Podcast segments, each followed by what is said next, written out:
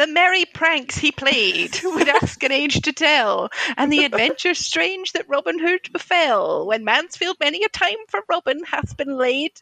How he hath cozened them that would have betrayed, that him would have betrayed. How often he hath come to Nottingham disguised and cunningly escaped, being said to be surprised. This is a difficult meter. In You're our doing great. isle, I think there is not one, but he hath heard some talk of him and Little John.